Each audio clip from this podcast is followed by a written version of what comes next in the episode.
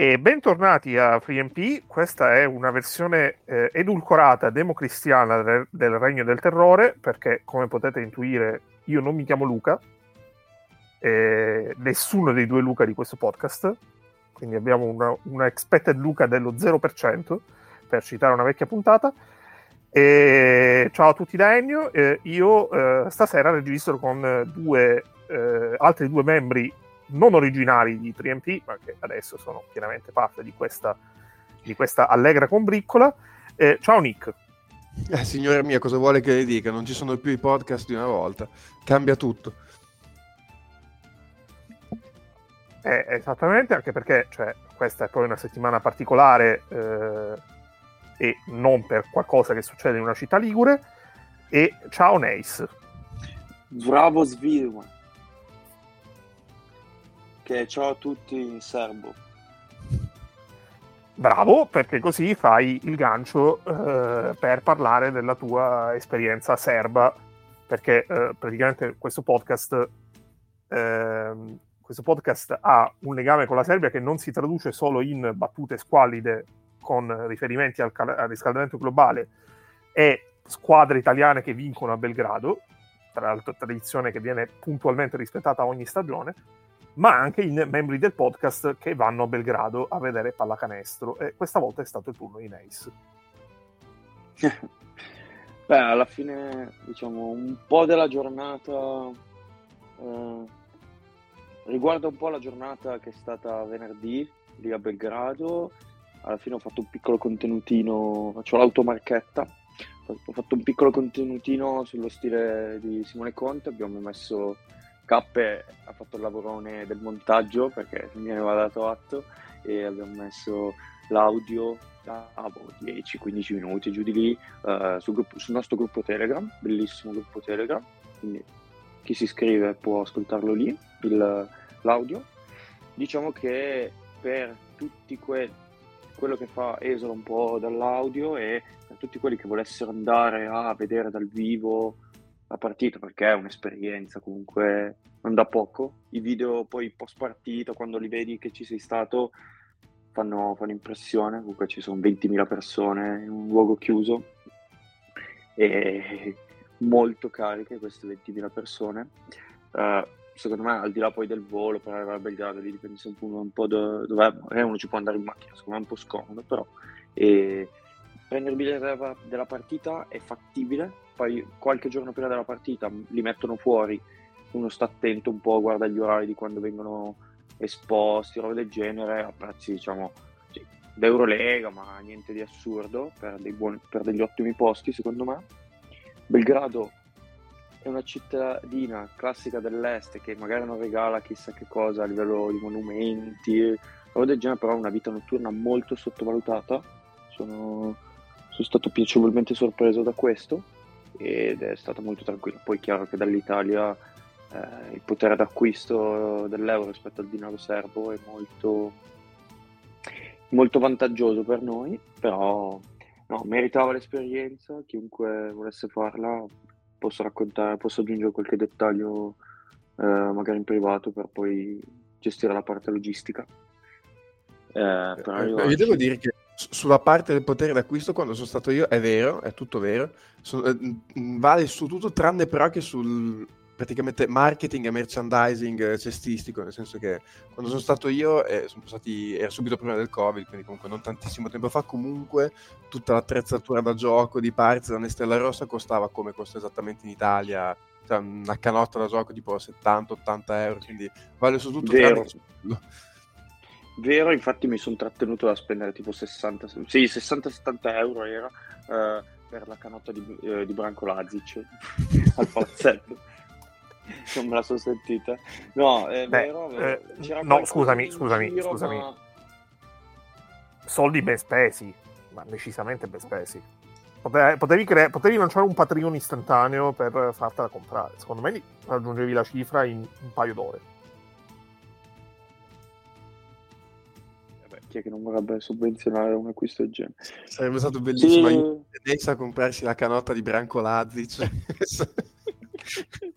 Bellissimo. Andrà a finire come poi Francesco Costa, no? che si è trovato tipo con 15.000 euro e dopo devi comprarti altro che tutto, tutto il completo da gioco. sì, sì, infatti. Eh... No, no, beh, la cosa più assurda è che lì alla fine, cioè, in generale la birra la, te la tirano dietro, ma il palazzetto no. E fuori dal palazzetto non c'è niente. Cioè non ci sono tipo il paninaro, robe di questo genere. Cioè vai dentro al palazzetto direttamente. Che è molto strano per i nostri standard, tra virgolette. E, e un sacco di gente ci va a piedi però al palazzo. Sì, c'è da dire non è che... troppo fuori e quindi eh, è, è molto è comodo da raggiungere, noi siamo andati in bus, però è facile da raggiungere.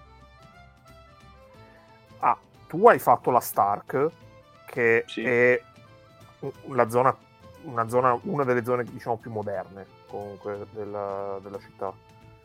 E, ed è cioè, la Stark Arena è una, un'arena NBA, puoi confermarmelo tranquillamente questo.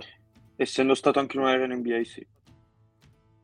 Una delle 29. Eh, esatto, bravo. E, ehm, cioè, è, è, moderna, è bellissima e onestamente, per quanto può sembrare stucchevole, non è minimamente sorprendente che ogni 3-4 anni le Final Four di Olega sembra che finiscano sempre lì, anche perché cioè, non è solo ambiente e il fatto che la Serbia è una delle nazioni, forse la nazione mh, più della Lituania, perché in Lituania comunque eh, c'è una squadra grande di riferimento, mentre lì in Serbia c'è pure il valore aggiunto della rivalità tra due grandi squadre, e, ehm, dove la pallacanestro si vive in maniera più viscerale in Europa. E, ehm, ed è un impianto onestamente incredibile. Il Pioneer è un'esperienza totalmente diversa, perché eh, è innanzitutto un viaggio nel tempo, perché sembra veramente di andare totalmente indietro nel tempo. Ehm, tutti questi servizi dal punto di vista di eh, modernità, eccetera, eccetera, non esistono. La partita si vede benissimo da dovunque e anche se è decisamente più piccolo, ma non tanto perché comunque il pieno il pieno fa 8000 posti, che sono meno della metà della Cerca Arena. Però comunque cioè, in Italia non è che abbondiamo di palazzetti sopra gli 8000 posti, e, ehm, e, anche lì è molto raggiungibile tutto, è la zona più borderline antica, se non antica comunque più popolare e meno recente eh, di Belgrado. E soprattutto è in una zona piena di punti dove si sale e si scende, tanto che Belgrado la prima impressione che mi ha fatto è stata con una città con cui non c'entra assolutamente niente, che è Napoli perché come sì. Napoli è tutta che fai sali scendi e che hai proprio questa vibrazione di, di popolo eh, della gente in generale tutto quanto eh, a Belgrado ho avuto la stessa cosa poi mi è bastato in generale andare in centro vedere eh, palazzi più storici grandi edifici anche governativi tutto quanto per capire che non c'entrava assolutamente niente però è una città molto bella perché ti dà delle vibe molto strane, delle, delle, vibrazioni, delle sensazioni molto strane e molto contrastanti tra loro, perché ti basta 10 minuti di, mm, in taxi o mezz'ora a piedi camminando che puoi eh, vedere proprio delle zone, dei contesti molto diversi tra loro. Sì, Belgrado sì, sì, quello... delle... Ah, sì, sì, vai, vai pure. No, no, quello è vero. E anch'io ho avuto anch'io ho visto queste, uh, queste differenze però tutto sommato ci sono un paio di punti carini cioè il centro tutto sommato ci sta il, la zona del castello al tramonto ha dei begli scorci sul Danubio comunque è una città di fiume e come dicevo la vita notturna merita perché c'è una zona proprio come se fosse un, uh, un mega parcheggione dove attorno ci sono tutta questa serie di locali nominati dove fanno musica di qualsiasi tipo, da musica dal vivo, club, eh, discoteche, che è cioè, divertente da, da, girare perché così non devi stare lì a eh, muoverti in, in tutta la città. Non so e poi si mangia anche bene. Al... Sì, sì, sì, quello sicuro. Non so onestamente altre cose in Serbia da visitare perché non mi davano grande, non mi ispiravano molto come... E, e poi Belgrado essendo in mezzo alla Serbia è un po' distante anche da tutto. E... La componente sovietica poi un'altra cosa e poi un'altra cosa è, è, è anche collegata strana cioè io un, per esempio un ricordo bruttissimo dell'aeroporto e in generale proprio a livello di collegamenti e connessioni è molto complessa non è un caso che io ho sentito di molta gente che a Belgrado in generale in Serbia in tutta l'area comunque jugoslava è andata in macchina perché eh, comunque dall'Italia, dal nord Italia è, è, è, fattibile, cioè non è una roba impensabile. Magari fino a Belgrado no, ma Zagabria, Sarajevo sono fattibili in macchina, dal nord Italia. Sempre. Sì, mi ricordo e... che quando arrivi tipo dall'aeroporto, comunque sì, c'è un bel... Mi ricordo ho preso un taxi è abbastanza lunga arrivare e quando entri tra l'altro secondo me entri nella parte non so se è la parte vecchia comunque ci sono questi palazzoni a mo' di casermone eh, sono tutti blocchi di, eh, esatto che sanno un po' di repubblica comunista no? nel senso poi non so però ci sono un po' di quei palazzoni un po' tutti uguali no? che si vedevano che si vedevano quasi più nelle zone russe e poi dopo entri nel centro città che effettivamente è molto cioè si vede che è più nuovo e molto carino cioè il centro città di Belgrado merita assolutamente quello sì e, no, no, è vero, quello, quello sicuro, cioè, ci sono proprio zone più moderne, un po' più eh, globalizzate, altre dove invece eh, la presenza sovietica è, è massiccia. E, boh, per tornare un po' diciamo, ai temi al core business di questo podcast, che a volte può essere le minchiate, a volte può essere anche la pallacanestro. Agenzia Viaggi 3MP. Sì, sì. Si vola solo, su, solo sulla Serbia, vogliamo. Eh, quindi se Turkish Airlines volesse eventualmente sponsorizzarci. Guarda anche perché poi per, a un certo tema... punto perderà la sponsorizzazione di Eurolega. Eh, eh, se per eh, tema di viaggi col basket sarebbe stato bello fare Tel Aviv però secondo me in questo momento un po' non è il massimo diciamo, parti, non sai se arrivi, però se arrivi magari eh, è bello. Ma fino a qualche mese fa i voli costavano veramente poco, adesso credo non ci siano più neanche i voli. Fino a qualche mese fa c'erano i voli che costavano poco, c'era un motivo, tutto sommato. No, anche perché comunque Tel Aviv dicono che sia una città bellissima comunque, infatti molti americani poi vanno a giocare lì perché dicono che comunque oh. la, lo stile di vita è molto tagliato su quello da cui arrivano. È bellissimo, però costa veramente tanto. Mm. Cioè è costosissimo a Tel Aviv. Chi c'è stato mi ha detto, ha detto anche quello. Cioè per, per, quello che uno si immagina, vado tra virgolette in Medio Oriente così, e, costa, costa, molto.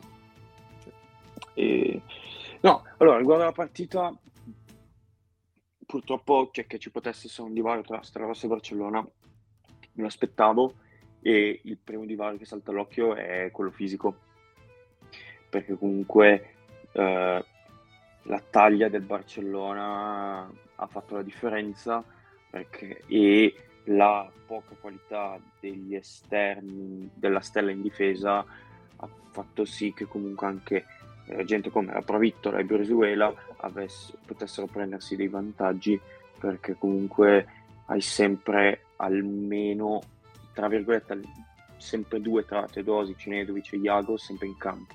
A Giamonte Smart tra gli esterni che arriva troppo con la stella è ancora un po' un è ancora un po' un giocatore misterioso che secondo me deve ancora ambientarsi alla pallacanestro europea eh, con i ritmi, con la, mh, mm, con la parte tattica.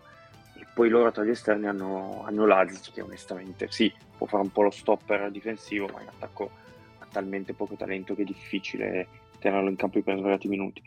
La Stella poi oltre all'aspetto fisico ha fatto fatica perché il primo tempo avevano guardato, eh, stava tirando 2 su 15 da 3 punti, sarà arrivato almeno 2, 2 su 18, cioè quelle poche volte che ha creato dei vantaggi per eh, fare dei, dei, tiri aperti a 3 punti non ha mai fatto canestro. Giedraitis era una partita dove non faceva canestro. È un peccato perché eh, quando la panchina al Barcellona primo, nel secondo quarto ha fatto alzare Brisuela sono passati due volte sotto, ha fatto bomba bomba, si è messo in partita, poi ha fatto due canestri al palleggio uno clamoroso in step back, ha scavato il solco di 10-12 punti che la Stella non è mai riuscito a rimontare. Perché poi il terzo quarto era andata via, il Barcellona sembrava averla spaccata la partita. La Stella è rientrata a meno, a meno 10, hanno fatto due minuti di zero canestro da una parte all'altra, bomba di Okubaitis centrale di nuovo meno 13, la Stella ehm, ha perso, ha perso Verve nella rimonta, perché comunque anche sotto di 12-13 il Palazzo se vede fare due canestri mh, mm, ti, ti, mette pressione, anche se sei avanti di 8, senza essere avanti di 1 o meno 5. Io onestamente non ho visto benissimo fisicamente Teodosic perché si vede che è rientrato all'infortunio, magari l'hanno forzato a rientrare, cioè si sta un po' gestendo, non, è, non era al meglio e Nidovic ha sbagliato tanto ha sbagliato tanto in penetrazione, non, ha, fatto, ha, fatto, molta fatica. In più Barcellona cambiava su tutti, cambiava su tutti i pick and roll e quindi faceva un po' più fatica perché magari cambiava Satoransky, Satoransky sotto canestro tiene, tiene il cambio difensivo e se cambia Begeli è un bel problema, cambia Giovanni Parker, apre le, apre le braccia, ti, ti oscura tanto campo da quel punto di vista lì. Quindi quello è, quello fa- ha fatto molto. In più eh, il Barcellona quando eh, la Stella provava a raddoppiare sul pick and roll, short roll di Vegeli, non ci cap- cioè, non c'è capito niente, non sono riusciti mai a trovare delle contromisure. La palla usciva troppo comoda, Vegeli con sto piazzato dalla lunetta sta, sta, distruggendo le, sta distruggendo le difese ed è una delle cose che mette più in difficoltà di tutte Tavares eh, quando gioca contro il Madrid perché fa contenimento e lui sta quel passo in più fuori che, che che gli tira in faccia, cioè gli tira in faccia, eh, tira, riesce a tirare contro di lui senza, troppa, mh, senza essere troppo contestato, quello, quello, fa sempre male. Quindi il Barcellona ha un po' eh, creato le sue fortune su queste, questo paio di cose e in quel contesto lì fare tutta la partita avanti ti aiuta a essere meno in affanno perché comunque quando vai in attacco e senti 21 persone ti urlano contro, che fai fatica a sentire gli schemi chiamati, robe del genere, se tu sei avanti ti puoi permettere di fare una palla persa, fare un errore in più, che intanto poi ehm, non, non, sei sotto nel punteggio, sei sempre davanti. Quindi fare partite di testa a, a Belgrado è un'ottima cosa, secondo me, e, e sono stati bravi a, a respingere un po' qualche tentativo di rimonta. Um, ovviamente Brizuela e Vegeli poi sono stati due un po' più scintillanti. Uh, scintillanti. A me è piaciuta molto la partita tra le pieghe della partita stessa di Giovanni Parker perché alla fine ha fatto 9-11 ma non si sono quasi visti, non chiede palloni quasi, è proprio un finalizzatore puro ed è un atleta che sotto canestro devi fermare, non è semplice. Quindi mi ha, mi ha fatto una bella impressione come, come, si sia calato in questa realtà. era partito in, abbastanza in sordina le prime 5-10 partite. Ultimamente sta proprio salendo di. cioè, sta salendo di. Si è, si è calato nel ruolo dove alla fine lui non è la prima punta, non deve ricevere eh, 10 palloni a partita per essere produttivo e quindi è un, è un bel giocatore in quel contesto. Probabilmente al Barcellona per essere a livello del Real Madrid, perché poi è quella la differenza, perciò è secondo in classifica, eh, che sia scarso, manca qualcosina dalla panchina, perché Brisuela ha fatto bene questa partita, non hai detto che le faccia tutte così, Abrines è sempre un po', fe- un po fuori, se no esce, esce Parra, che è un buon giocatore, da fare rotazione comoda è complicato, e poi loro hanno io non sto vedendo dei grandi progressi da parte di Oscar da Silva quest'anno.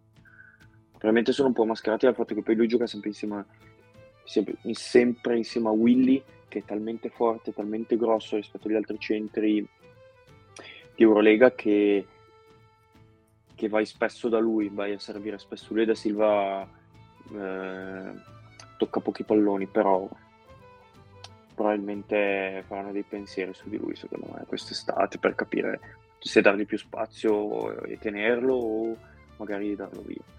Uh, mi ha fatto ridere la Stella Rossa. A che... me. Uh,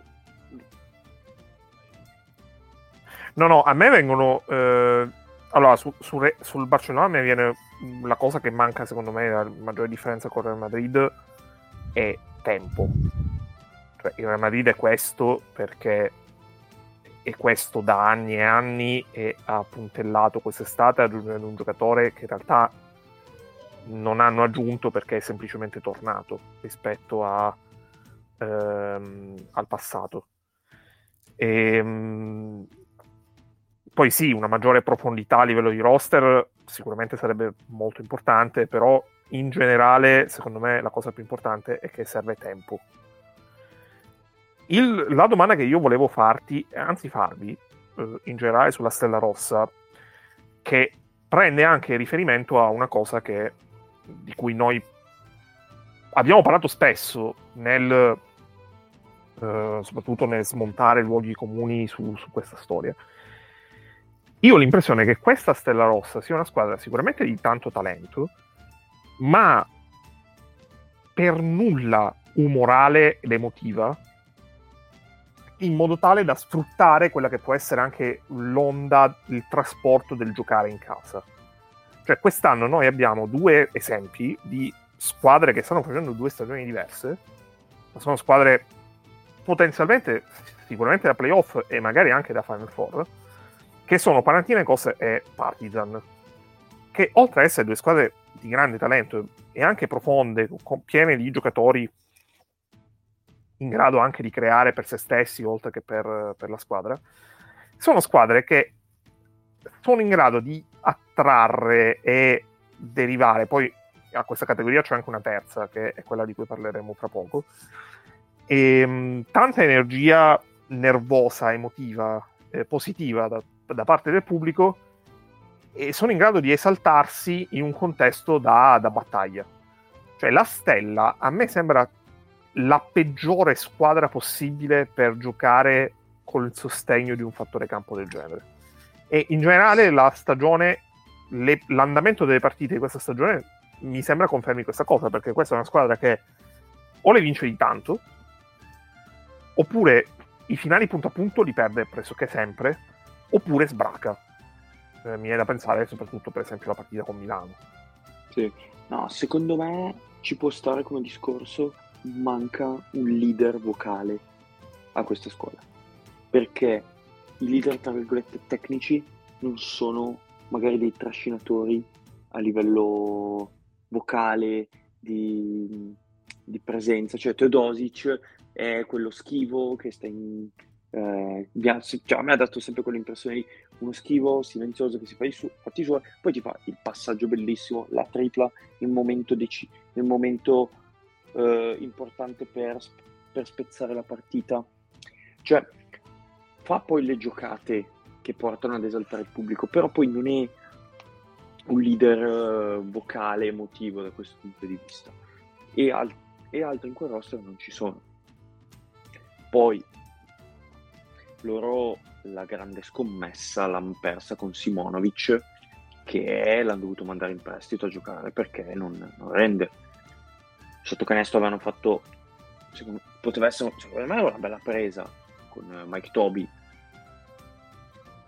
Mm, diciamo malino l'hanno scongelato a metà partita ma quasi un po' dal nulla cioè non, non sta rendendo tanto. E se c'è qualche GM a cui serve un 4 io mi aspetto che quest'estate qualcuno vada a prendere Mitrovic perché è uno che chiede pochissimi palloni ed è un sottovalutatissimo rimbalzista attacco. Adesso purtroppo non c'è Cappe che ha i numeri un po' più veloci di me, um, come rimbalzista attacco secondo me è veramente forte e dovrebbe essere uno tra i più forti d'Eurolega. Ha fatto partita anche da 8-9 rimbalzi in attacco, cioè, e non è 2-20, perché poi comunque parti con David Ovaz, Bolomboy sta facendo una bella stagione, lui, lui ci sta, però ah, Bolomboy rende a un determinato livello. Poi se vai sopra, cioè va bene per la Stella Rossa Bolomboy. Vuoi fare i playoff, onestamente, eh, deve già fare la, la tua riserva. Gillespie probabilmente dovevano aggiungere un giocatore quando è uscito Simonovic, perché l'ha messo a 7 minuti alla fine, ma veramente con, che gioca con zero effort, con zero effort, e per essere un giocatore che L'anno scorso aveva fatto male a Bermonaco, quest'anno ti ha mandato via e poi stai giochi poco e niente, non mi sembra proprio una genialata giocare sempre con poco effort i, i pochi minuti che ti danno. Quindi la stella non, non l'ho visto benissimo, onestamente. A maggior ragione quando poi tipo Ghiedaitis non, non becca la serata dove fa canestro tre punti. Non dico ti mancano dei punti, ma il talento poi è quello. E fa un po' fatica. Sì, cioè per assurdo a iniziando no, avresti detto il problema qui è la difesa e alla fine la difesa non è neanche terrificante, cioè nel senso credo che siamo più o meno a metà come, come defensive rating, cioè alla fine forse dove stanno maggiormente sottoperformando rispetto a quello che ci si aspettava è l'attacco, cioè magari ti aspettavi magari una squadra che potesse essere tra i primi posti in attacco come rendimento e tra gli ultimi in difesa, invece difesa alla fine più o meno si barcamenano, ma in attacco tante volte hanno fatto più fatica di quello che ti aspetteresti. Io forse sono un po' viziato nel giudizio, però era quello che un po' pensavo, nel senso che alcune dinamiche che vedevi in Virtus nella squadra, che comunque sulle spalle di Teodosis, la sto vedendo anche quest'anno, perché comunque eh, cioè, se tu in questa relega ti vuoi affidare a un giocatore come Teodosic, che ha i presi e i limiti che ha, l'età che ha, eh, secondo me fai fatica a pensare di fare una, Eurolega di alto livello perché comunque ormai è un giocatore che se la difesa, cioè la difesa sa come fermarlo, cioè, l'abbiamo visto l'anno scorso, l'abbiamo visto diverse volte quest'anno, poi per carità ci sarà la partita dove fa 20 punti e 15 assist, però le difese sanno dove mettersi, per, come mettersi e dove mettersi per fermarlo. Cioè un giocatore, ma mh, non perché sia scarso, cioè semplicemente comunque eh, cosa, 36-37 anni, eh, con le limitazioni fisiche che ha, e secondo me è una squadra che poggia troppo su di lui in questo momento e i limiti offensivi che si vedono in certi momenti derivano anche da questo.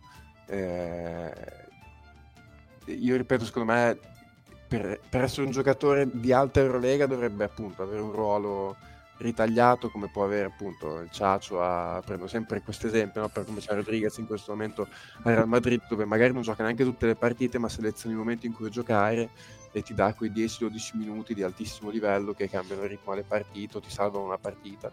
Però così continuativo cioè per, per possessi conclusi tipo al secondo della Stella Rossa in questo momento Teodosic secondo me eh, sono tanti cioè, Teodosic più anni ne ha. No, poi esatto, loro cioè, hanno investito, avevano investito tantissimo anche in termini economici su una peer, proprio esatto. è stato tutto male, eh, quindi, quindi non va. Diciamo che secondo me, per come ho visto e come immagino un po' le vite dei, dei giocatori americani, vivere a Belgrado non deve essere semplicissimo perché no, comunque no, non passi inosservato. Cioè non, non, passi inosservato perché ci sei solo tu, cioè in, ma- in maniera purtroppo, cioè molto onesta, di, di, persone nere non ce ne sono, ce ne sono veramente pochissime se non nulle. E poi la gente non sa una parola d'inglese. Fai proprio fatica a farti capire, vai a fare la spesa e non, non c'è nessuno che sa parlare inglese e tutto, e sai e te lo, quello... te lo Animalia, Animalia Bielizza come a vivere a Belgrado. eh, Piccoli calciatori che ti accoltellano. eh, cioè, è anche un po' quello, che non è semplice da quel punto di vista lì. Ma poi è vero anche che, eh, cioè, segu- restando a Belgrado, no? adesso poi parleremo del Partizan, però la Stella Rossa, pur avendo sicuramente alzato il tiro come, come lignaggio di roster rispetto a qualche stagione fa, resta comunque una squadra che rispetto al Partizan, che è magari una vocazione più, più statunitense, comunque la Stella Rossa come nucleo resta una squadra abbastanza europea o comunque non così marcatamente USA. Eh, ha, ha, comunque, secondo me, mi ha sempre dato sempre dato questa impressione, cioè che abbia un po' più un, una vocazione locale eh, con apertura agli americani, eh, mentre invece il Partizan mi sembra ha, ha, decisamente più abbracciato la cultura americana del proprio gioco, in questo momento storico ovviamente. Eh, due cose, allora, uno, Nace, vergognati, eh, sai benissimo a cosa vi riferisco. Vabbè, e... non c'è mago, devi fare tu quella parte lì, Ennio, l'hai detto. Eh sì, infatti, eh, mh, mm, poi direi che finora sta reggendo, sta reggendo una cosa, eh, vediamo se riusciamo ad arrivare fino in fondo, ma eh, se non ci arriviamo sarà tipo il segnale che attiverò e poi a fine puntata se, se ci riusciremo sc- svelerò questo segnale. E ok, allora, mh, visto che abbiamo trattato una squadra di una città che potremmo definire Basket City, eh, andiamo all'altra eh, metà del cielo, ovvero la Basket City italiana, eh, e quindi parliamo della terza squadra che, a cui facevo riferimento prima col discorso delle squadre empatiche, eh, ovvero ovviamente la Virtus Bologna, che in questo momento è di nuovo terza in classifica, ha vinto 11 partite consecutive in casa. Eh, per intenderci, è una cosa che ha fatto solo il Real Madrid finora, che non ha mai perso. Eh, il fattore campo, eh, Nick. Ah, e l'unica sconfitta è suicidia la prima giornata con lo Zagris, una partita che avevi già vinto e ti sei proprio suicidato nell'ultimo quarto, se non hai rimbattuto. E, e, che, e che sicuramente, cioè, se questa stagione della Virtus era totalmente e completamente impensabile per chiunque, ripensando a come ci si poteva sentire dopo quella partita, questa sensazione di uh, incredulità credo sia moltiplicabile per, per tipo 100. Eh, la Virtus ha vinto una partita molto bella, eh, giocata contro, contro, il Partizan. Due squadre che ehm, in questo momento in classifica si tolgono quattro vittorie, probabilmente è una distanza eccessiva per quelli che sono i valori delle squadre, ma credo che questo sia un ulteriore testamento a favore di una squadra che con una differenza canestri negativa complessiva eh, ha 16 vittorie, che significa che se anche dovesse perderle tutte da qui fino alla fine, sarebbe praticamente a ridosso del 50% di vittorie, che è una roba completamente impensabile. Eh, boh, cioè, io la, questa, la prima partita dell'anno che ho visto dal vivo, questo non ero ancora riuscito ad andare a vedere una partita quest'anno per vicissitudini varie. Ero un po' spaventato perché non avevo mai visto dal vivo la Virtus vincere contro il Partizan e sinceramente a tre minuti alla fine pensavo che la striscia si sarebbe allungata, invece quest'anno cioè, la grazia è scesa sul grande regno di Danimarca, ma eh, ci arriviamo a parlarne. Eh, no, cioè, la Virtus quest'anno in casa chi- chiaramente sente qualcosa, cioè c'è qualcosa a livello di gruppo e, e, anche perché in questo momento la Virtus è un maratoneta che ha fatto i primi 20 km a, a, a schiodo, ha quasi, cioè, si è reso conto che ha le energie al lumicino per arrivarci in fondo, ce le ha per arrivare in fondo, ma, ma ce le ha al pelo e sta gestendo lo sforzo. Cioè, e, le, le, sconfitte in trasferta nette non mi hanno particolarmente sorpreso. Eh, perché mi sembra che la Virtus proprio il ragionamento che ha fatto è ok, abbiamo fatto un girone d'andata fuori da ogni logica, adesso cerchiamo di concentrare tutti gli sforzi che abbiamo quelle, nelle partite in casa, dove evidentemente c'è qualcosa che ci porta a vincere delle partite dove non avremo diritto di vincere, perché a un certo punto la partita col Partizan era una partita che sembrava finita. C'era una squadra con energia, tantissima energia, che era il Partizan, e una squadra che a metà campo era ferma, che era la Virtus. E sul canestro in step back uh, di, di Dozier, col Partizan che va più 6, più 7, cioè era una partita che io credo che se la rigiochi 100 volte, la vince il 95 il Partizan.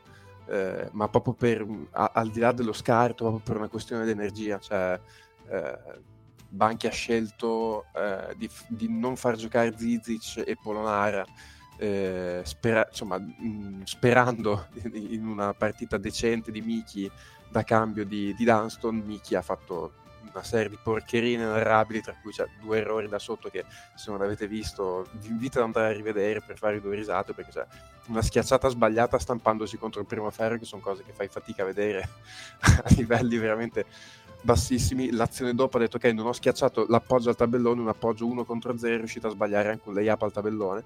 E quindi a quel punto Banchi è stato obbligato a rimettere Dunston, che credo che abbia fatto tipo boh, 12-13 minuti filati per chiudere la partita. È arrivato letteralmente con la lingua sotto i piedi. E la squadra era proprio stanca, il Partizan andava a mille, ti stava credendo in difesa e, e, e, poi, e poi, sono arrivati Lumberg e Cordini che da soli, cioè praticamente da soli con un po' di aiuto da Hackett e Paiola hanno cambiato la partita. E sostanzialmente la Virtus in attacco è andata a cercare il cambio sistematico della difesa per isolare uno contro uno Lumberg contro in una serie di azioni contro Coprivizza e, e lì Lumberg ha fatto sempre canestro e credo una volta anche Cordinier poi dopo una serie appunto di canestri presi eh, Obradovic ha tolto Koprivic, ha messo Smailagic e che ha difeso bene perché la difesa che fa Smailagic sull'ultimo canestro di Lumberg è una difesa fatta bene ma Lumberg inventa il canestro che ormai quest'anno è il suo trademark perché credo che sia a canestro così credo che sia il quarto di questa stagione esattamente con quelle modalità. Isolamento contro lungo step back e canestro a tre punti io ne ricordo uno sicuramente con Milano un altro in casa contro non mi ricordo chi questo contro Partizan. E poi a Belgrado. Il canestro a Belgrado e poi, poi credo che ci sia un'altra partita perché l'altra sera facciamo il conto, credo che sia a 5 con canestri decisivi, ma come quello di, di, di venerdì sera, proprio con le modalità, credo che sia il terzo, cioè esattamente quel tiro lì. E... A, a, me personalmente fa molto piacere perché io anche quest'estate dicevo che era un giocatore che pensavo cioè, che fosse impossibile che si fosse imbrocchito tutto in un colpo e che se gli fosse stata data la chance di rientrare nei, nei ranghi avrebbe fatto comodo. Eh, sta andando abbastanza cioè, o- oltre le aspettative rispetto all'anno a cui veniva, perché poi prima di quel, dell'anno scorso, cioè, Lumberg queste cose le faceva, cioè, non, se le avesse fatte due anni fa queste partite Lumberg non saremmo stati così tanto sorpresi probabilmente. Veniva però da un anno talmente complicato che vederlo adesso essere così decisivo eh, fa sinceramente impressione. E, ehm, dall'altra parte il Partizan, allora, secondo eh, cioè, intanto che giocatore sta diventando PJ Dozier, eh, ha fatto una partita spettacolare, ha avuto due o tre minuti di onnipotenza difensiva dove non ha fatto vedere la palla a nessuno sia al suo uomo che sulle rotazioni. C'è stato proprio un momento in cui nell'ultimo quarto in cui appunto con la Virtus stanca sulle rotazioni ha tolto la luce a tutti i tiratori sugli scarichi cioè ha fatto veramente 3 minuti 3-4 minuti di difesa impressionante e poi ha fatto veramente anche tanto canestro anche in attacco sta, sta diventando ogni partita che passa è sempre più completo per questo livello e come dicevo anche con amici, se sei un americano che arriva in Europa per la prima volta con Obradovic a febbraio sei così tanto importante, vuol dire che comunque hai delle qualità non indifferenti. E, um, l'impressione che ho avuto io è però che probabilmente il Partizan paghi un pochino il fatto di eh, cioè avere forse un, un, buco in playmaking, nel senso che comunque eh, hanno giocato palle in mano quasi sempre. Eh, prima Jalen Smith, che era la Virtus fino a due o tre mesi fa, e comunque non è esattamente un playmaker, c'è una combo guard che magari può stare di supporto a un playmaker, però non è esattamente il playmaker titolare della squadra, e Avramovic che a sua volta comunque non è esattamente il playmaker titolare, che lui è più una combo. E secondo me in certi momenti quello un po' l'hanno pagato, cioè quando loro si sono dati energia con la difesa, perché a un certo punto della partita si è visto che il Partizan, quando ha toccato tra l'altro meno 10, cioè nel momento peggiore, lì però ci si è, reso conto che la Virtus aveva esaurito le energie e con la difesa si è fatta forza, ha costruito il parziale che ha ribaltato la partita e a quel punto però non è riuscito, non è riuscito a gestirlo quel vantaggio, cioè a quel punto lì ha preso un paio di canestri, si è preso paura, è andato di là dando palle in mano a Panther, di Day è sparito dalla partita, ha preso due o tre tiri forzati e in un attimo si è ritrovato si è ritrovato sotto. E lì probabilmente, ecco, forse quello che manca un pochino nella costruzione del roster al Partizan è qualcuno che in quei momenti magari ti tiene in mano la palla, eh, mette un po' di calma e ti fa fare magari, ti prende anche solo quel fallo, quei due tiri liberi che ti chiudono la partita, perché è, quello che è mancato al Partizan, cioè la Virtus era morta e sepolta, è mancata quella singola azione dove magari rubi due punti, una tripla al 24 secondo eh, dove chiudi la partita, perché poi per il resto comunque è una squadra che ha tanto talento, ha tanta qualità, ha tanta intensità difensiva anche, eh, perché appunto a un certo punto quando hanno riaperto la partita, tra l'altro nel momento peggiore, cioè dove quando Bedinelli aveva avuto una striscia di canestri ed erano andati a meno 10, meno 12, con la difesa hanno riaperto la partita, eh, però sì, sembra una squadra a cui manca qualcosina, cioè se penso all'anno scorso, cioè penso che Exum l'hai sostituito con Dosier, che ha quel tipo di impatto difensivo, però ha un ruolo diverso in attacco, cioè Dosier non gli puoi dare la palla in mano, cioè, per quanto magari ogni tanto lo faccia, però non è quel giocatore che ti gestisce il pallone, per quanto appunto in attacco comunque ti dia tanto. E quello secondo me è un po' quello che si è visto che tra le varie cose quello che gli è mancato e non sono neanche in una situazione comodissima adesso perché attualmente sarebbero fuori, sarebbero i primi fuori dal play, poi è ancora lunga però eh, cioè, attualmente sarebbero undicesimi. Eh, sì, e soprattutto sono, sono undicesimi e nelle ultime dieci sono un po' che stanno abbastanza crollando perché hanno perso 7 nelle ultime 10 sì. e che sono quelle che li hanno portati da essere tra le prime 6 abbastanza sereni a, eh, alla posizione dove sono adesso. In generale la sensazione che ho è che eh, stanno un po' da un lato pagando problemi fisici che hanno avuto diversi, eh, dall'altro l'inserimento di alcuni giocatori è stato un po' più lungo del previsto, penso per esempio a Kaminsky, ma anche allo stesso Dosier. Dosier è arrivato, adesso sta venendo fuori, ma mh, l'inserimento non è stato, diciamo così, super sin dall'inizio. No. E, mh, e poi il livello complessivo di quella fascia di classifica, penso per esempio a eh, Valencia, Basconia, alla stessa Virtus, al Panathinaikos, che l'anno scorso era una delle ultime, si è comunque alzato, quindi eh, cioè, il Partizan ci sta che sia una squadra abbastanza irregolare nei risultati come perlomeno tutte, infatti sono al 50% di vittorie. Sì, Sulla sì, Virtus... Ah, sì, vai. No, vai, vai. No, no, no, no, no finisci, finisci dopo, mi attacco dopo. No, no, no, su Partizan, Partizan non, non, dovevo aggiungere su Partizan. Ah, ok, no, aspetta, allora, no, sulla questione lunghi effettivamente eh, cioè, tutta la partita Obradovic ha cercato qualcuno che funzionasse non l'ha mai trovato, nel senso che Caboclo eh, è partito abbastanza male facendo degli errori in difesa, soprattutto facendosi battere sui cambi eh, in maniera un po' troppo semplice. Nel secondo tempo non me lo ricordo in campo se ha giocato, ha giocato poco poco. Kaminsky, c'è stata una scena bellissima, ero proprio dietro la panchina del Partizan, eh, sulla sfuriata di Bellinelli, eh, che alla fine la Virtus gioca questo blocco, eh, che è un blocco diagonale, un blocco verticale diagonale, diciamo per Bellinelli che esce, ricciola attorno al lungo che lo blocca, e a, questa, a questa situazione che è cioè, veramente difficile da marcare, non è neanche da dire la difesa fa un errore perché basta che il difensore di Bellinelli resti sul blocco di Dunston 5 cm in più e Bellinelli si riesce a, a uscire con i piedi a posto, adesso fa sempre canestro e le prime due volte che è uscito e ha fatto se non sbaglio canestro e falle canestro Kaminsky era in ritardo eh, era lui che marcava il, il, lungo che bloccava per Bellinelli, Obradovic se l'è mangiato, alla terza volta Kaminsky è uscito forte, eh, però a quel punto la Virtus ti tiene lontano, ti toglie il difensore di lato debole, a Bellinelli è bastato buttare la palla dentro il roll di Danson che ha schiacciato senza difesa. A quel punto, Obradovic viola, però è entrato in campo, ha abbracciato Kaminsky Minsky gli ha dato una pacca sul culo, gli ha detto no, non ti preoccupare, non è colpa tua, però adesso vieni in panchina e a quel punto ha messo dentro, ha messo dentro Copriviza che credo fosse in campo nel parziale positivo, però poi è finito su tutti quei cambi difensivi che hanno rimesso in partita la Virtus dove è stata abbastanza, cioè, ha fatto un po' la figura del, del Torre alla corrida contro, contro l'Umber e Cordinia. Ok, eh, no, sul, sul, discorso della Virtus io... Mh dato un'occhiata, eh, stavo dando un'occhiata a come finisce la stagione.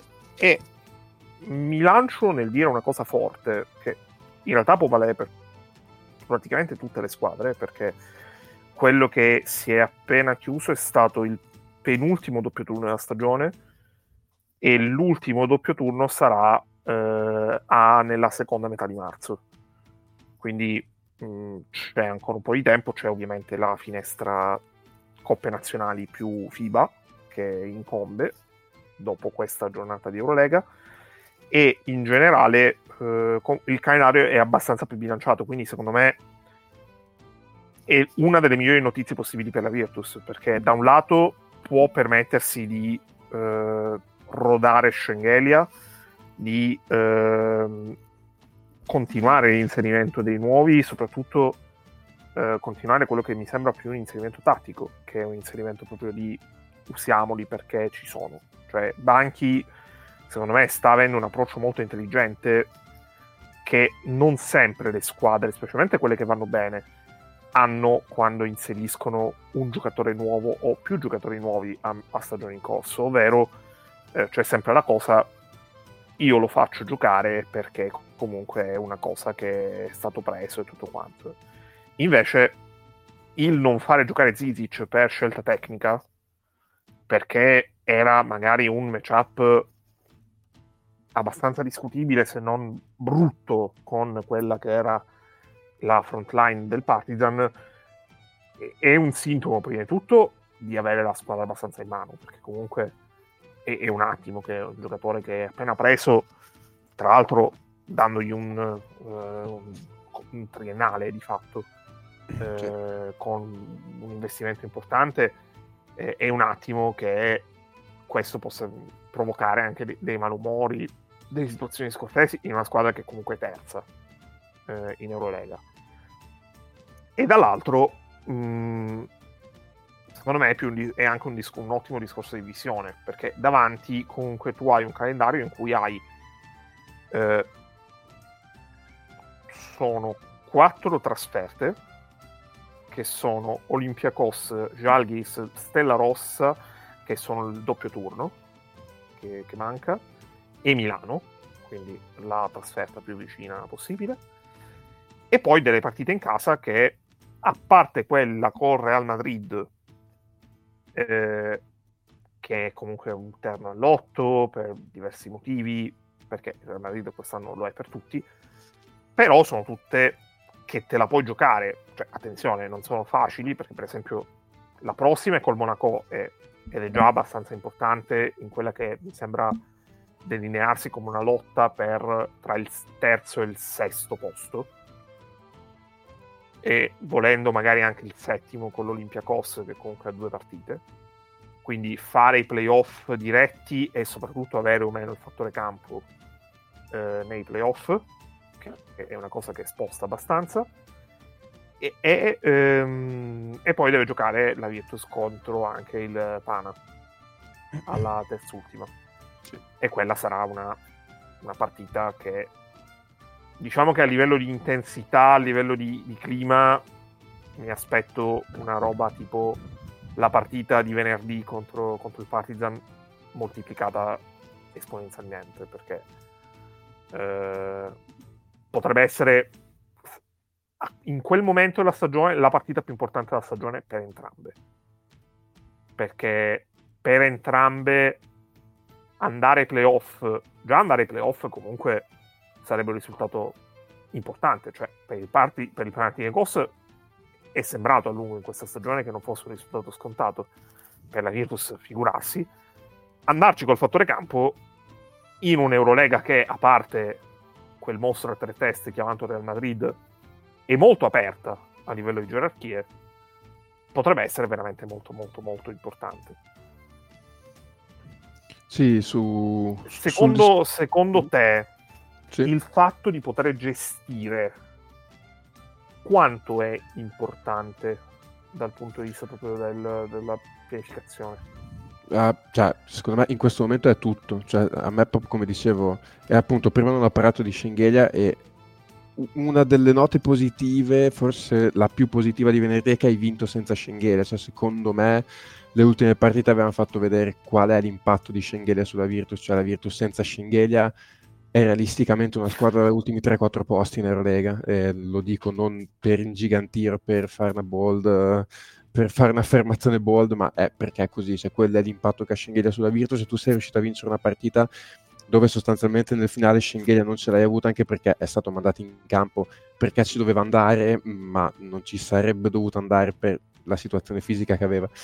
E quindi secondo me adesso quello della Virtus è tutto, è tutto un, un calcolo del, e secondo me il calcolo più o meno è eh, Monaco, le partite in casa Monaco vincere a tutti i costi perché poi dopo Pana e Real sono due partite dove devi cercare di vincere, però sai che puoi perdere.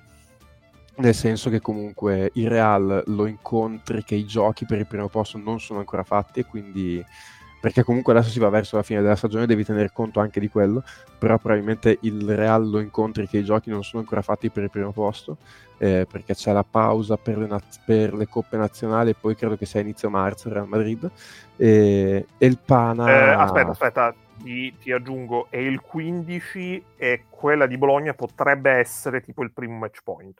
Ecco, e quindi magari non vengono col coltello fra i denti perché cioè, sostanzialmente il primo posto ce l'hanno tranquillamente in pugno, eh, però comunque neanche, neanche a giochicchiare.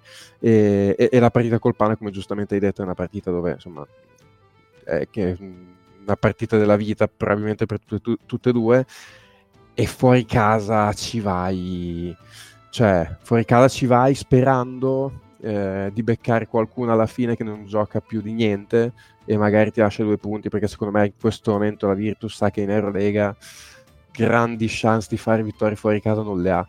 E quindi è tutto quanto secondo me la pianificazione per prendere ancora quelle boh, tre vittorie diciamo se la Virtus secondo me fa 3-4 da qua alla fine contenta e a quel punto poi con 19 vittorie speri di essere entro le 6 eh, perché realisticamente in questo momento secondo me stai facendo il conto di, di cercare di essere dentro le 6 per evitare il play-in.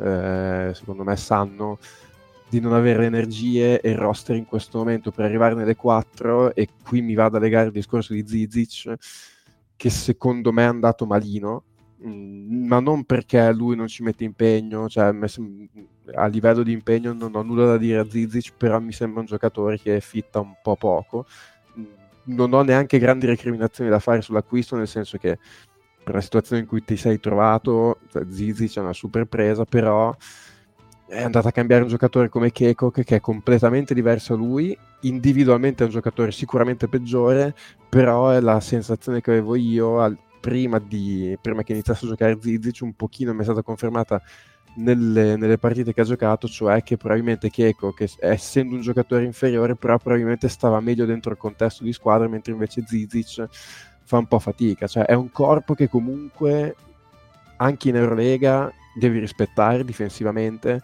però comunque la Virtus con lui in campo tendenzialmente è sempre stata pochissimo efficace, pochissimo efficiente e non è un caso secondo me che nella partita col Partizan, che era una partita vita o morte per la Virtus, Banchi non l'abbia schierato.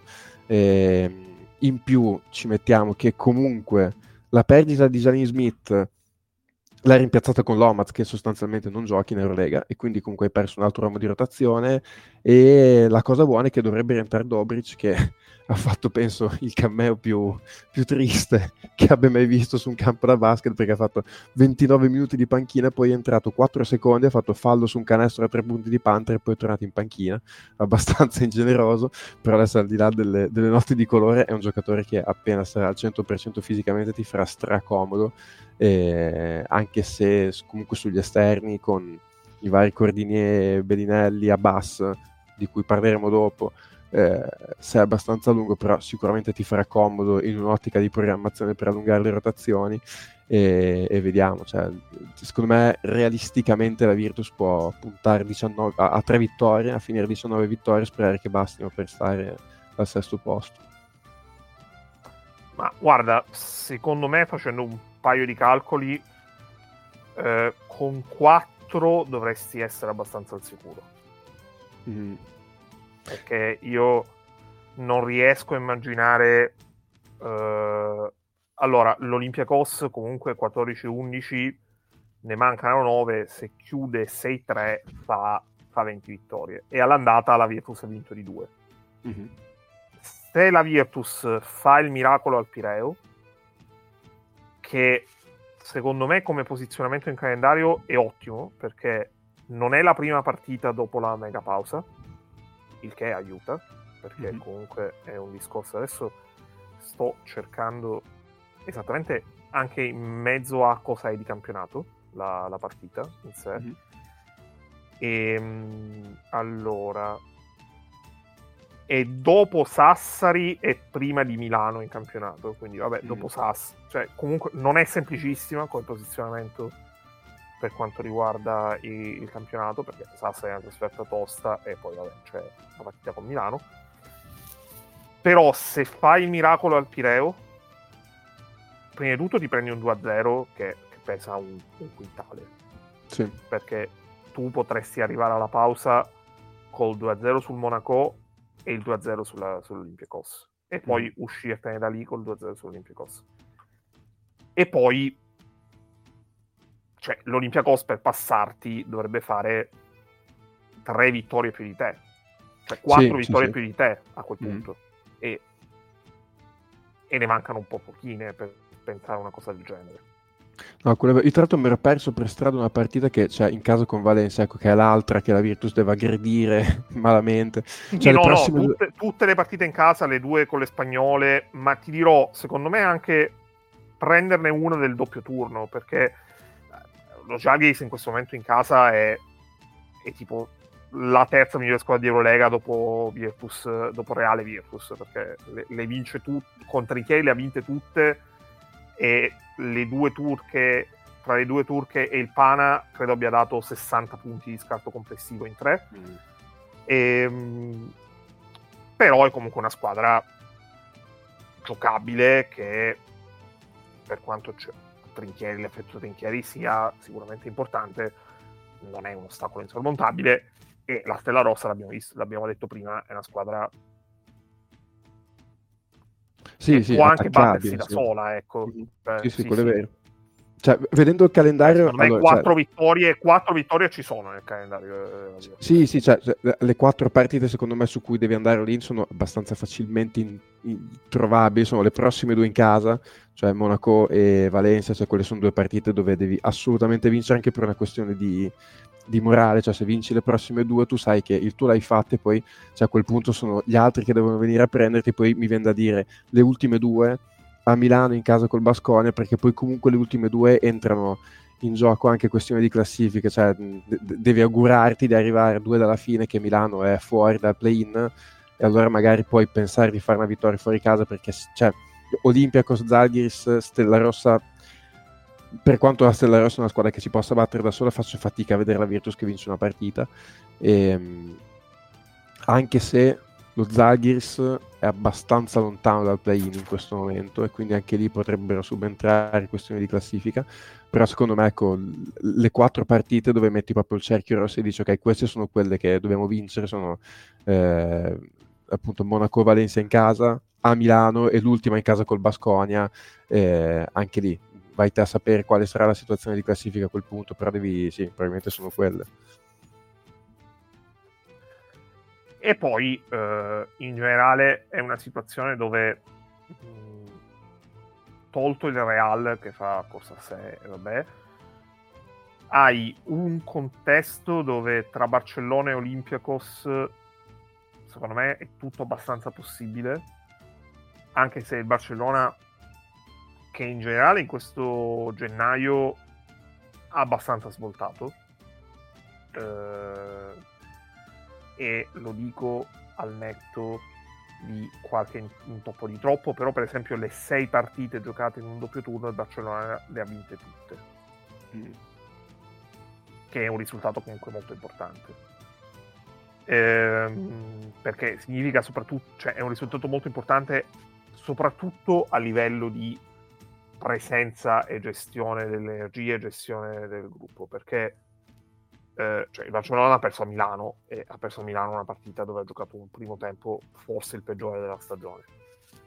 Però allo stesso tempo ehm, fare 6-0 in tre doppi turni dove comunque ha avuto anche un calendario bello tosto perché per esempio ne ha giocate tante in casa di queste sei però per esempio ha giocato contro anche il Real Madrid eh, fare queste sei vittorie gli ha cambiato abbastanza la stagione.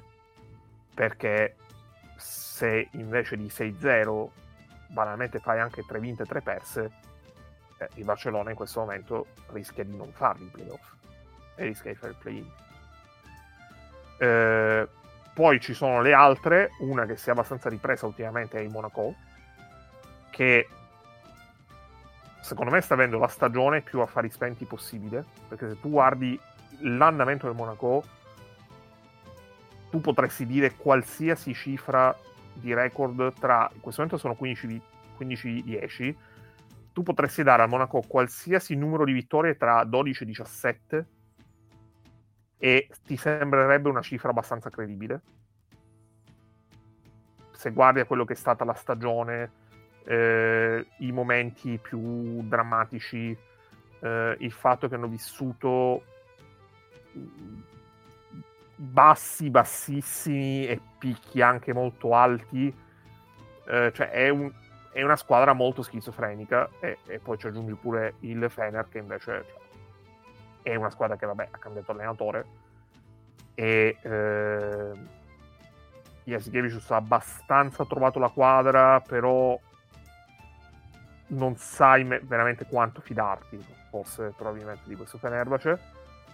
E poi hai un gruppone di squadre dove in mezzo c'è una squadra che, la cui presenza stona più delle altre che è l'Olympiacos però dove ci sono dei punti deboli abbastanza marcati in tutte e cinque, quelle che sono tra settimo e undicesimo, e eh, difficilmente di queste cinque puoi dire no, dovrebbe, eh, dovrebbe sicuramente stare più in là perché è più in alto per quanto ha dimostrato finora, eccetera, eccetera.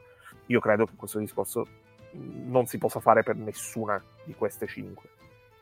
E poi ci sono altre 5 squadre che hanno in questo momento lo stesso record che è 10-15 eh, che è un record modesto perché significa letteralmente vincere, vincerne 2 su 5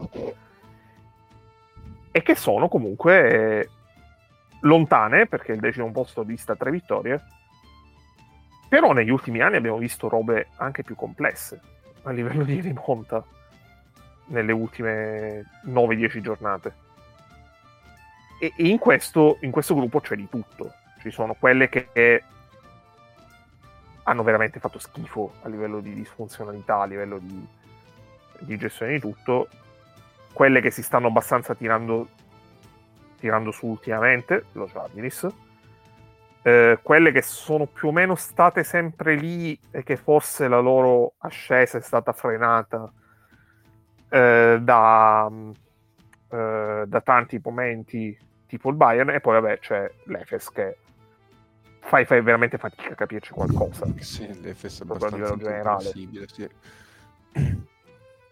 Eh, cioè... secondo voi di quelle 5 chi è che realisticamente può veramente pensare di avvicinare il gruppo superiore delle 5 che vanno dal settimo all'undicesimo, dice adesso? No, no, delle 5 che vanno da... che le 5 che sono a 10 vittorie. Uh.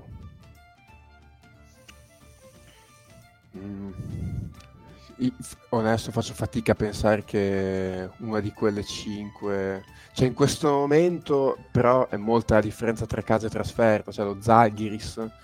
Eh però faccio fatica a pensare che vada a recuperare addirittura tre partite al gruppo davanti, che è un gruppo di squadre che comunque va abbastanza bene, senso comunque cioè, a 13 ci sono Maccabi, Basconi e Valencia, che sono squadre comunque che hanno un andamento abbastanza positivo, cioè stanno facendo vedere buone cose, eh, la Stella Rossa non mi dà fiducia, il Bayern è una squadra che, che mi dà l'impressione di solidità, però probabilmente non ha, non ha i picchi eh, per, riuscire, per, riuscire, ad arrivarci a, a prendere. Quindi boh, faccio, faccio, fatica a pensare sinceramente a una di quelle squadre che riesce ad infilarsi. Cioè, secondo me in questo momento al Partizan rischia di fermarsi la corsa per il play-in perché le altre dietro non mi danno una gran fiducia. Più che altro un discorso di continuità secondo me perché le altre dietro credo che la striscia di vittorie più lunga che hanno visto nel corso della loro stagione sia stata forse tre vittorie. Ma per me se c'è una squadra che può fare il filotto è l'Efes. L'ha già fatto in passato, ha il talento per farlo, comunque è una squadra super talentuosa e boh, dovessi dire una squadra loro. Che però è quella che è nettamente messa peggio ultimamente. Sì, sì, no, ma chiaro, ma infatti non è detto che qualche squadra ce la faccia, se ci deve essere una è quella con più talento. Perché l'Efes, se togli delle ultime 10, hanno fatto tre vittorie che sono abbastanza episodiche, eh, di cui due contro le italiane, e molto diverse tra loro, perché quella contro la squadra dei colori biancorossi, di cui non farò il nome, perché l'ho giurato a me stesso, eh, è stata una roba abbastanza difficile da descrivere, mentre la partita con la Virtus è stata un no contest che però è abbastanza falso per quelli che sono i valori di entrambe. È stato un no contest molto episodico. no, vabbè, ma chiaro, cioè, ma infatti, secondo me, cioè, non stiamo dicendo ah, ce la faranno, eh. Dobbiamo dirne una, loro. Guarda, io se dovessi dirne una, probabilmente direi il nome che non voglio fare, che non farò. Perché se tu ne fai un discorso di, di livello dei giocatori e di potenziale, sono chiaramente quella che non c'entra niente con le altre quattro. Perché io credo che in 25 giornate i punti deboli della Stella Rossa sono abbastanza palesi eh, anche i punti deboli dell'Efes, il fatto che comunque è stato un continuo vor- vortice di eh, giocatori, eh, gerarchie e tutto, senza contare il fatto che comunque non hanno, non hanno un allenatore, cioè, non hanno un allenatore cui, con cui costruire, cioè, hanno un interim che è un assistente storico che si vedrà se avrà vita oltre questa stagione, però diciamo che i primi segnali sono abbastanza sul no. Lo Jarvis forse è partito tardi e in generale e potrebbe farcela di entusiasmo, di, di energia e tutto, ma se ne fa un discorso di valori tecnici di queste, di queste 5 sono la peggiore. Questo mi sembra abbastanza pacifico e in generale sono squadre che, a parte lo Chargis che è 4-9, in trasferta hanno vinto poco, tutte e quattro. E per pensare di fare una cosa del genere devi iniziare a vincere fuori. Perché in casa tutte, tutte, cinque, tutte quattro, 5 contando anche lo Chargis che, che ne ha vinte 4 di fila, in casa vincono. Il problema è che fuori eh, vabbè, se tu vai a vedere cioè, sopra... se no non sarebbero lì. No, no, certo. No, chiaro, chiaro. Però se tu vai a vedere sopra, in generale, questa è una stagione in cui, a parte le ultime due, e ti viene da dire anche grazie Graziella, tutte hanno un record positivo in casa. Che a memoria, nelle ultime stagioni, non succedeva esattamente così.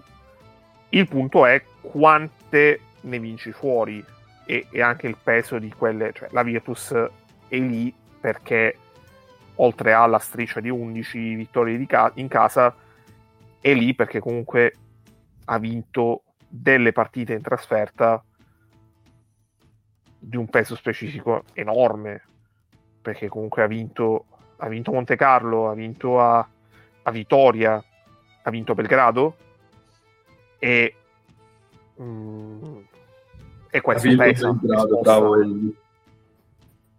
Ah, Sento una voce. Una presenza. Buonasera, buonasera. Oh, è venuto a controllarci. Non è l'anima di Abdul. Non è... No, ma sono ancora in divisa, sono ancora puzzolento, non ho ancora neanche fatto la doccia. Se registri sotto la doccia diventi il mio idolo.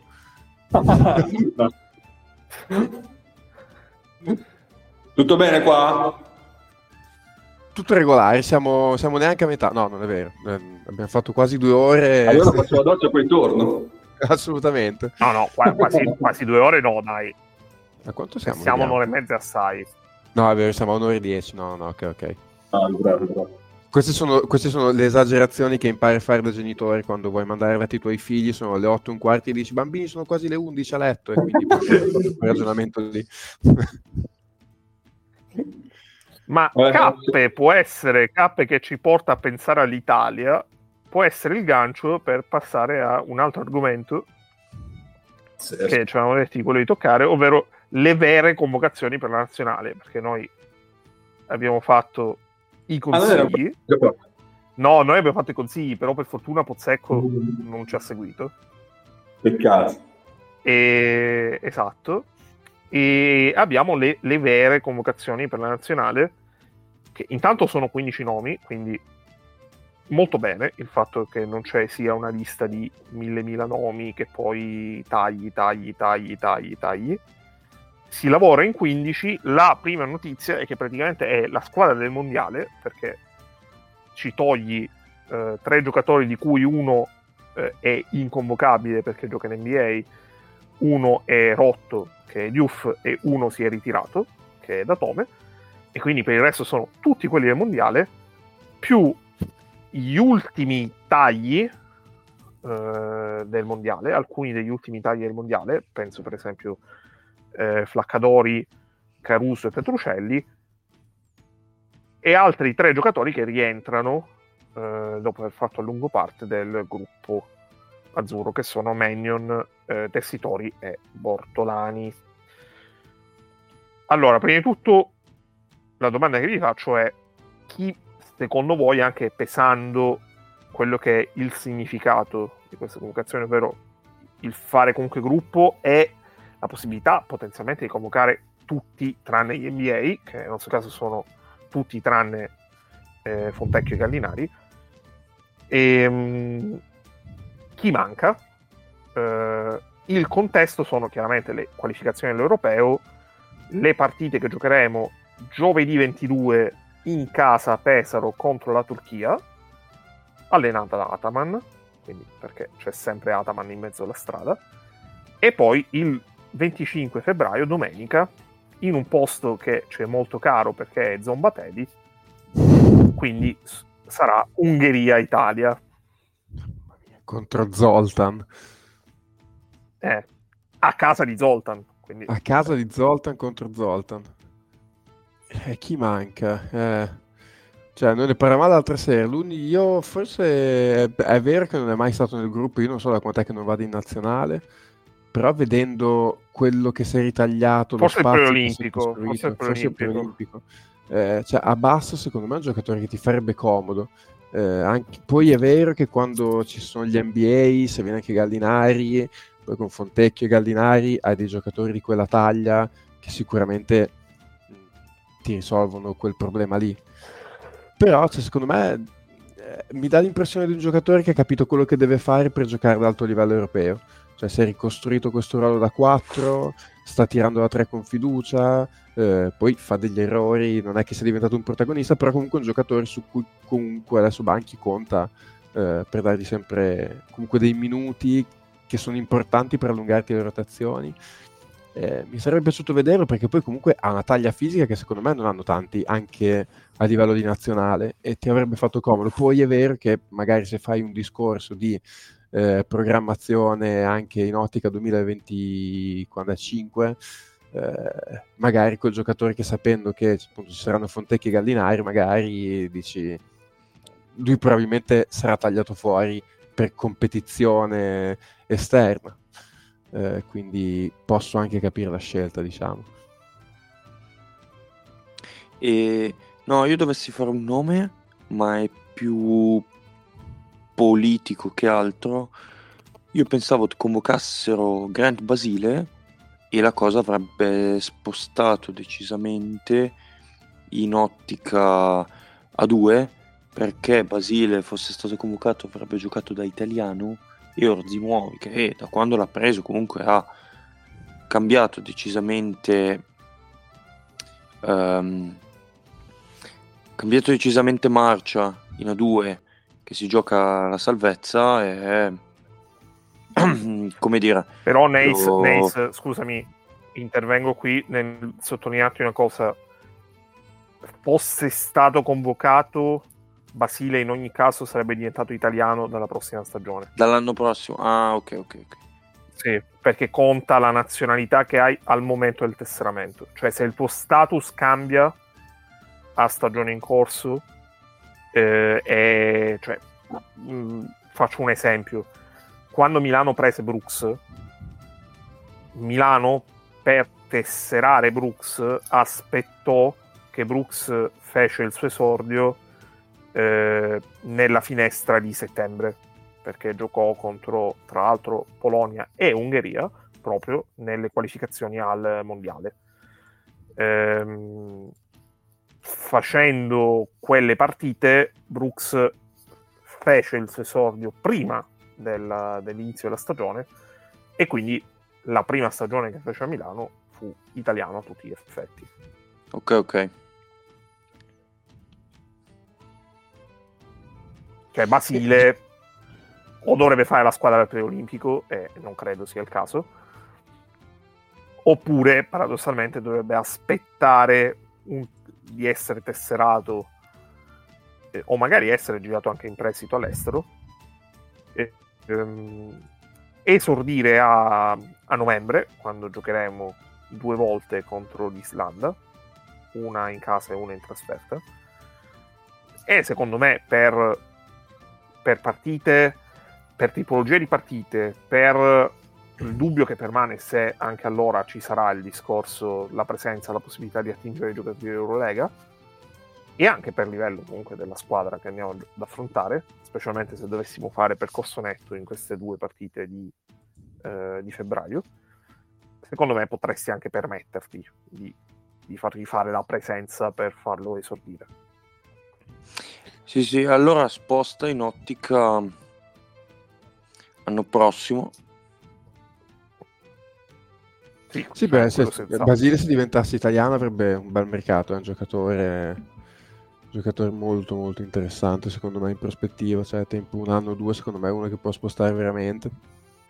Secondo me mh, mm, la risposta a chi manca è nessuno. Diouf è rotto, uh, giusto? Perché sì, sì, sì, Diouf okay. uh, ha problemi fisici. Uh, e secondo me con Diouf sarebbero stati 16 e non 15. Mm-hmm in generale l'impressione che ho è che ci sta a farne un caso per Abbas, ma è anche vero che eh, secondo me il motivo principale per la non convocazione di Abbas è perché si, si, potrebbe, si potrà provare a dare dei minuti a Procida. Mm-hmm. E chiaramente chiamare Abbas va certo. contro in questa direzione e l'unico giocatore che non è in questa lista, che da un lato mi sembra sia stato abbastanza protagonista eh, a, livello, eh, a livello di campionato, eh, tra i giocatori chiaramente i giocatori italiani, che non c'è, che però probabilmente paga anche quella che finora è stata eh, una stagione e soprattutto un periodo abbastanza tremendo della sua squadra è Totè. Eh, perché sì. Totè ha fatto un inizio di stagione eccellente, super, eh, dal punto di vista dei numeri, dal punto di vista del rendimento e tutto. E secondo me, se non ci fosse stato eh, la possibilità di convocare i giocatori di Eurolega, avrebbe fatto la squadra al 100%. Quindi senza la possibilità di chiamare Melli, Polonara, eh, questi Totè sarebbe stato sicuramente nei 15 ma non per, fa- per integrare per gli allenamenti ma, ma per giocare. Eh, e se avendo la possibilità di, di, chiamare la squadra completo ci sta, non ci sia. Poi giocatori che stanno un po' ai margini eh, puoi farne un discorso per Pecchia, Moretti eh, Alviti però mi sembra onestamente un po' troppo Mm, sì. eh, cioè, Al- Alvito ha giocato molto molto bene la prima parte di stagione, poi ultimamente è un pochino calato, però è vero anche che sugli esterni sei, insomma, non sei certo sotto numero. Io e poi chiaramente c'è il, il, il disco. Eh, secondo me se, se, anche l'anno prossimo lo fa sul livello di questo, potrebbe sicuramente essere considerato. Eh, sì. cioè, fosse un altro ruolo sarebbe già stato convocato tutto. No, ma De Negri scusate, non è solo un discorso De, ne- De Negri. Ok.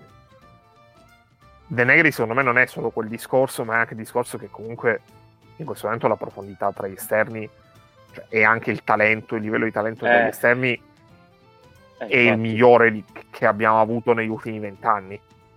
Eh, esatto, cioè, proprio a livello di prospettiva, cioè, cioè fuori da questi c'è un giocatore comunque sta abbastanza spostando a livello di, eh, di campionato che Moretti e per tacere poi del fatto che comunque c'è tutto il discorso legato a Della Valle che non viene convocato per fit, ma Della Valle è uno serenamente uno dei 5 migliori italiani in questo campionato per rendimento.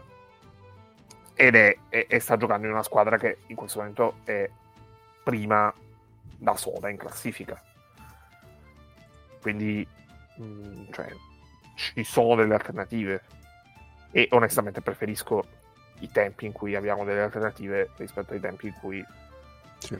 ne abbiamo decisamente di meno. E, ehm, quindi, mh, mm, tra l'altro, stavo cercando se c'erano disponibili i convocati della Turchia, perché la Turchia, come uh, in realtà non si è discusso tantissimo, onestamente ehm, non conta più su eh, Larkin e Wilbekin, che sono stati fondamentalmente deturchizzati. Questo, questo termine che potrebbe anche, potrebbe anche tornarci a parte per, per il titolo. E, ehm, e, però per il resto sono cioè, al netto degli NBA, quindi eh, Sengun prima di tutti, ma anche per esempio Osman, che è un giocatore che a questo livello sposta parecchio. Sì, Korkmaz però per quanto sta giocando potrebbe anche essere chiamato a prescindere. e, ehm, e, ehm, però comunque è una squadra dove la migliore Italia parte abbastanza favorita, però è una partita che devi giocare, ecco, non, è, non si vince da sola, anche perché dall'altra parte c'è, c'è letteralmente il, il demonio eh, andando a vedere un po' la lista dei convocati delle altre, eh, delle altre nazionali, eh, allora, nella Croazia non c'è Milan, e onestamente non so dire perché. Per esempio c'è però, eh, Nick, c'è convocato Leo Menalo. Oh, che bello! Leo Menalo, Leo Menalo non so neanche più se la Virtus, l'ho completamente perso. Beh, beh sì, cioè, non, non mi risulta se è stato tagliato. Ah, è ancora la Virtus? Ho prestato. Sono completamente perso, sono sincero. C'è, c'è molta saprei... Virtus, perché poi c'è anche, c'è anche Jolene Smith e Ate Smith. Ah, uh, fantastico. Poi nella Danimarca c'è anche qui molto campionato italiano perché ci sono Iffe Lundberg e Shamon Shields, però è una lista di 24, quindi facciamo in tempo tranquillamente a, eh, a comprimerla un po'. E la Francia ha chiamato la migliore squadra possibile, chiamando praticamente tutti i giocatori di Eurolega. Eh, c'è poi anche Risachet, che mh, mm, sarà interessante vedere, anche perché dubito fortemente farà la squadra nei 12 quest'estate alle Olimpiadi. Però almeno vederlo adesso può darci anche un po' un, un checkpoint della sua fase, della sua fase di crescita. Eh, poi altre nazionali grosse non hanno ancora annunciato, cioè la Spagna, la Serbia, la Germania, la Lituania ancora non hanno dato nomi. Quindi sicuramente avverrà in questa settimana, conoscendo il nostro tempismo, la nostra fortuna, avverrà magari anche prima del momento in cui sarà diffusa la, la registrazione di questo episodio, ma vi aggiorneremo anche perché poi la prossima è sempre, ricordiamo sempre, la prossima è la puntata in cui Mago scopre davvero inizia davvero a vedere il campionato italiano perché c'è la Coppa Italia.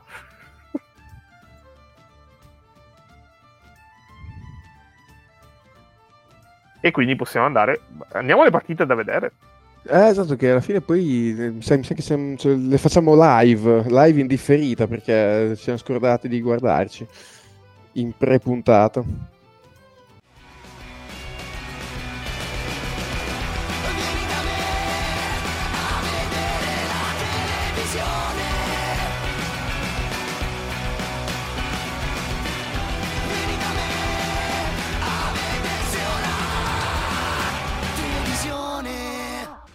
Cazzo te guardi?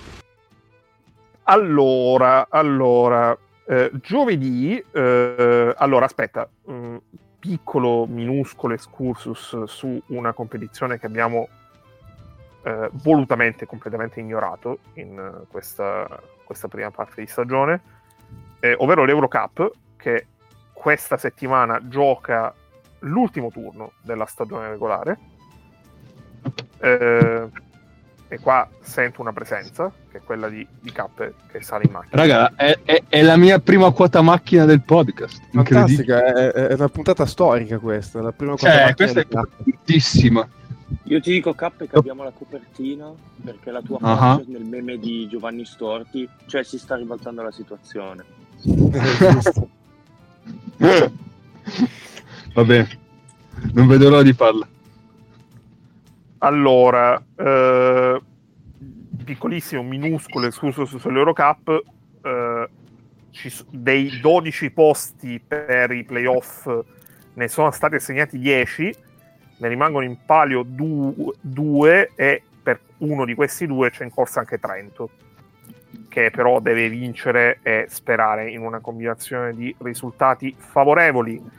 Invece è tutto abbastanza deciso se non altro sulle sei che fanno i playoff. Rimangono a decidere i piazzamenti che sono comunque importanti anche a livello di, di tabellone nel girone A, che è quello che, dove c'è Parigi che è 16-1 e poi le altre.